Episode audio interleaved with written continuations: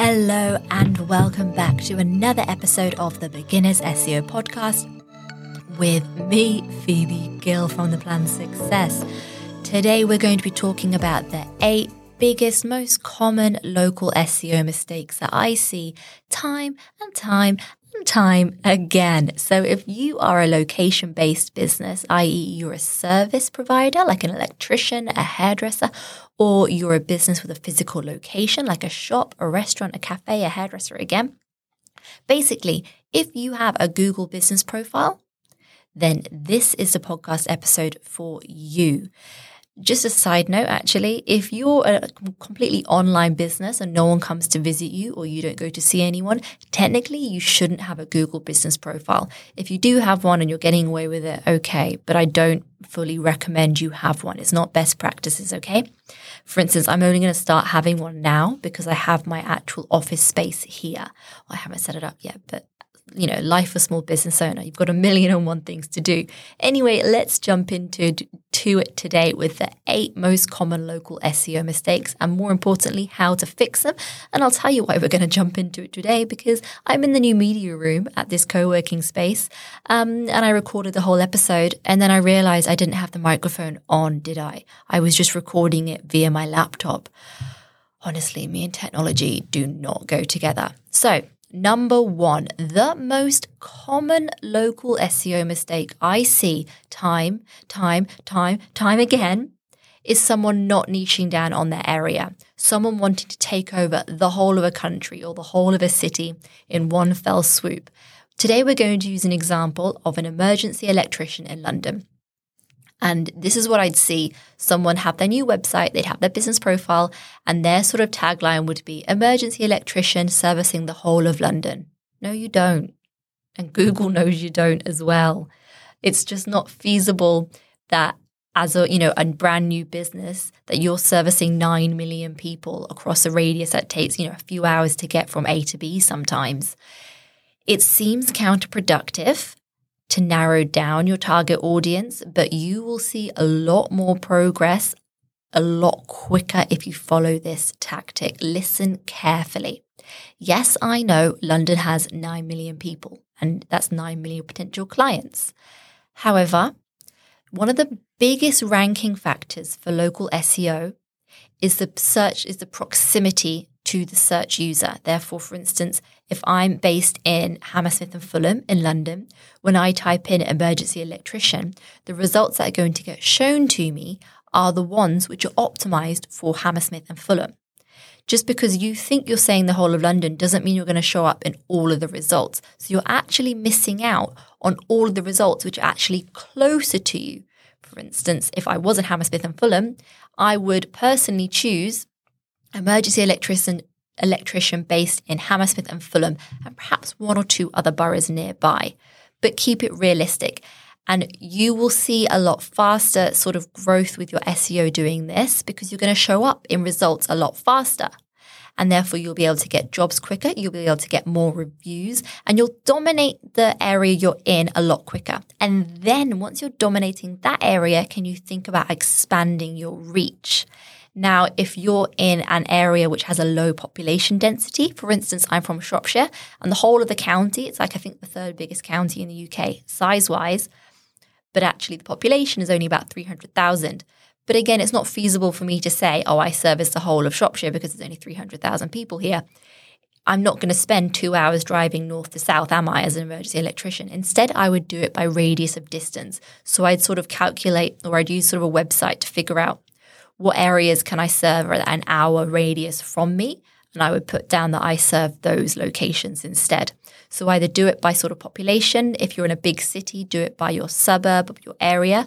Or if you're in a rural area, do it by sort of distance. And a safe sort of estimate is about an hour, I think is realistic.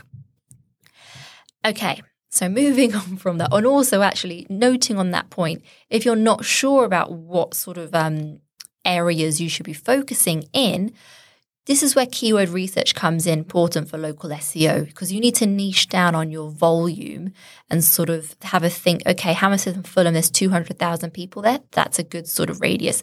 But maybe if I was just going to put, I don't know, one street in Fulham, which 400 people live on. Yeah, probably not enough volume there, is there? So, doing some keyword research here, you can get ideas for how big a suburb you need to put in. Also, when I'm saying this, I'm saying you need to have, it might be obvious, but it might not be obvious. The area that you serve needs to be close to your registered address on your Google business profile, is kind of the main crux of this, I guess. but you're going to want to figure out your keyword research to make sure you're niching down far enough in sort of your locations that you serve. And if keyword research is way over your head, highly recommend you check out my course where I teach you how to do keyword research for free using Google Ad Planner so you don't have to sort of worry about keyword tools paying for them monthly. It also actually teaches you exactly how to optimize your website from A to Z. So you don't even need to know anything about SEO. I will hold your hand and using examples optimize your website with you. So do check that out. Moving on, number two, the biggest SEO, local SEO mistakes I see. And this one's fairly obvious reviews. And obviously, everyone knows you need to get reviews. Um, and you might ask, you know, here and there, and I'm awful at this as well. You know, I never take my own advice. But the clients that I do make sort of focus on reviews, um, they do see their rankings rise a lot faster. They're showing up on Google Maps, they're showing up in the local map, map packs. You want to be focusing on your reviews, being proactive about it, asking, Did you know 77% of people are willing to leave a review, but yet only 10% do so? That's a lot of people that we're just leaving on the table because we're basically not nagging them because you don't want to be a nag.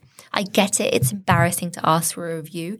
It seems like you're imposing. But in this day and age, everyone understands that reviews are a part of business. And if they're happy with the service that you've done, then they'll be happy to leave a review if you sort of need have trouble enticing people, offer discounts. In fact, I end I left a review yesterday because it said if you leave a review with a photo, then um, you're entered into a prize draw for five hundred dollars. And I was like, well, yes, I'd love five hundred dollars, please. Um, so that's why I left a review. So have a think about ways, you know, how can you entice people? In the early days of your business, just manually send out review requests. But as your business grows, you can automate this. There's lots of text services or email services that will follow people up and chase them for reviews, not chase, gently coerce them into leaving a review. Um, also, a good point to note as well is ignoring reviews. And this isn't so much a problem if you're only getting positive reviews, but I do think it looks really good if you are replying to them as well, because people do read reviews.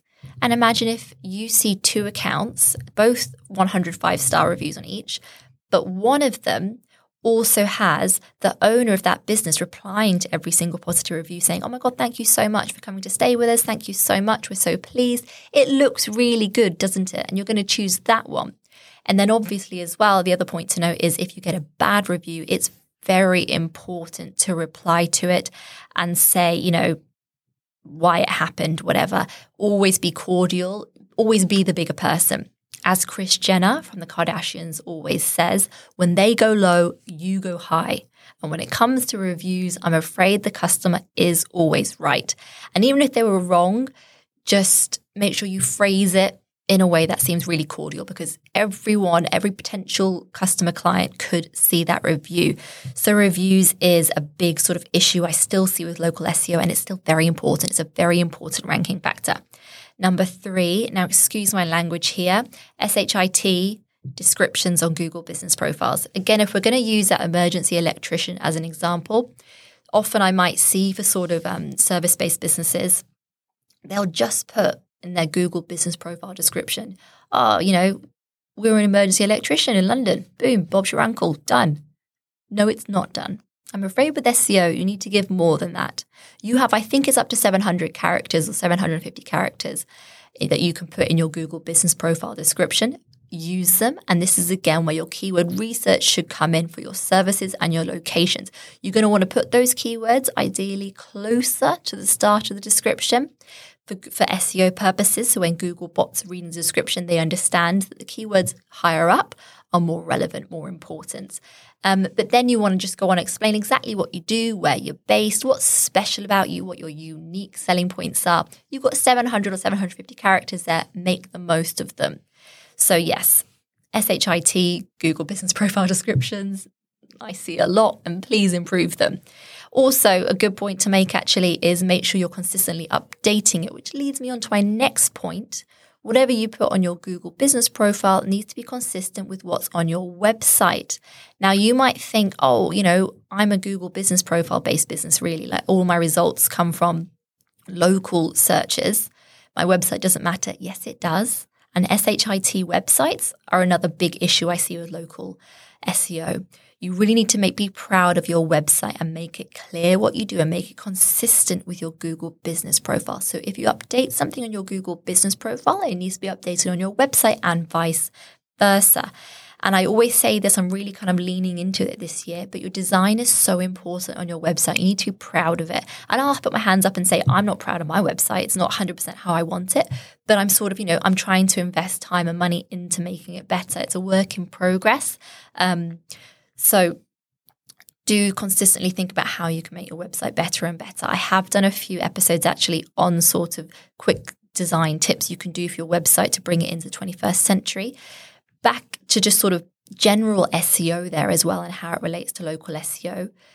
On your business website, you're going to need a page for every single service or product. So, again, bringing it back to emergency electrician, I'm going to want a service page for um, residential emergency electrician, commercial emergency electrician, emergency lighting, and then they're going to have to be each a different service page, and that will really help with my SEO. Again, I'd have to do some keyword research there to figure out sort of the angles and the niches that I want to go and that I have a good chance as a new business for. I don't actually know any other electric um, services, which is awful. My boyfriend's an electrician but he's a mechanical electrician. I don't I don't actually know what kind of electrician he does. He works on big building sites, industrial stuff. I don't know. Um, anyway, so you're going to want a different service for every single page. Having one page with all your services listed on it is not good SEO and will severely hinder your growth. Okay, so moving on, and I'm sorry I'm going to say this, but blogging is really important and not just blogging these days as well. It needs to be sort of, you need to choose a couple other channels. Look at me, for instance, I have my website, I have my podcast, and I have Instagram. And those are the three places I hang out because I know that's where small business owners are listening to me. So you might be like, well, as an emergency electrician, what kind of blog post am I going to write? A good question, imaginary person. I will tell you. So, for instance, off the top of my head, that's a lie, I've actually Googled this beforehand. I would probably write helpful guideposts for people with issues with emergency lighting. For instance, if I had a problem, if I lived in London, there's lots of rodents, there's lots of mice in houses, it's disgusting. Um, I would probably write a blog post on how to pre- prevent rodents eating through my wires and causing sort of a power cut. Um, I would pr- write a post on a temporary solution for rodents and wire eating in my house or something like that. I'd have a look at, say, um, how to prevent my wiring um, being affected by floods, because that could be something else that would affect an emergency. So I'd have a think about all the possible problems and solutions that affect that would ever need an emergency electrician. And I'd write blog posts and guides about that. And that would really help people searching for answers as well. So then when it comes to time they immediately they need an emergency electrician, they'll think of you. But it also shows Google what a trustworthy expert emergency electrician you are.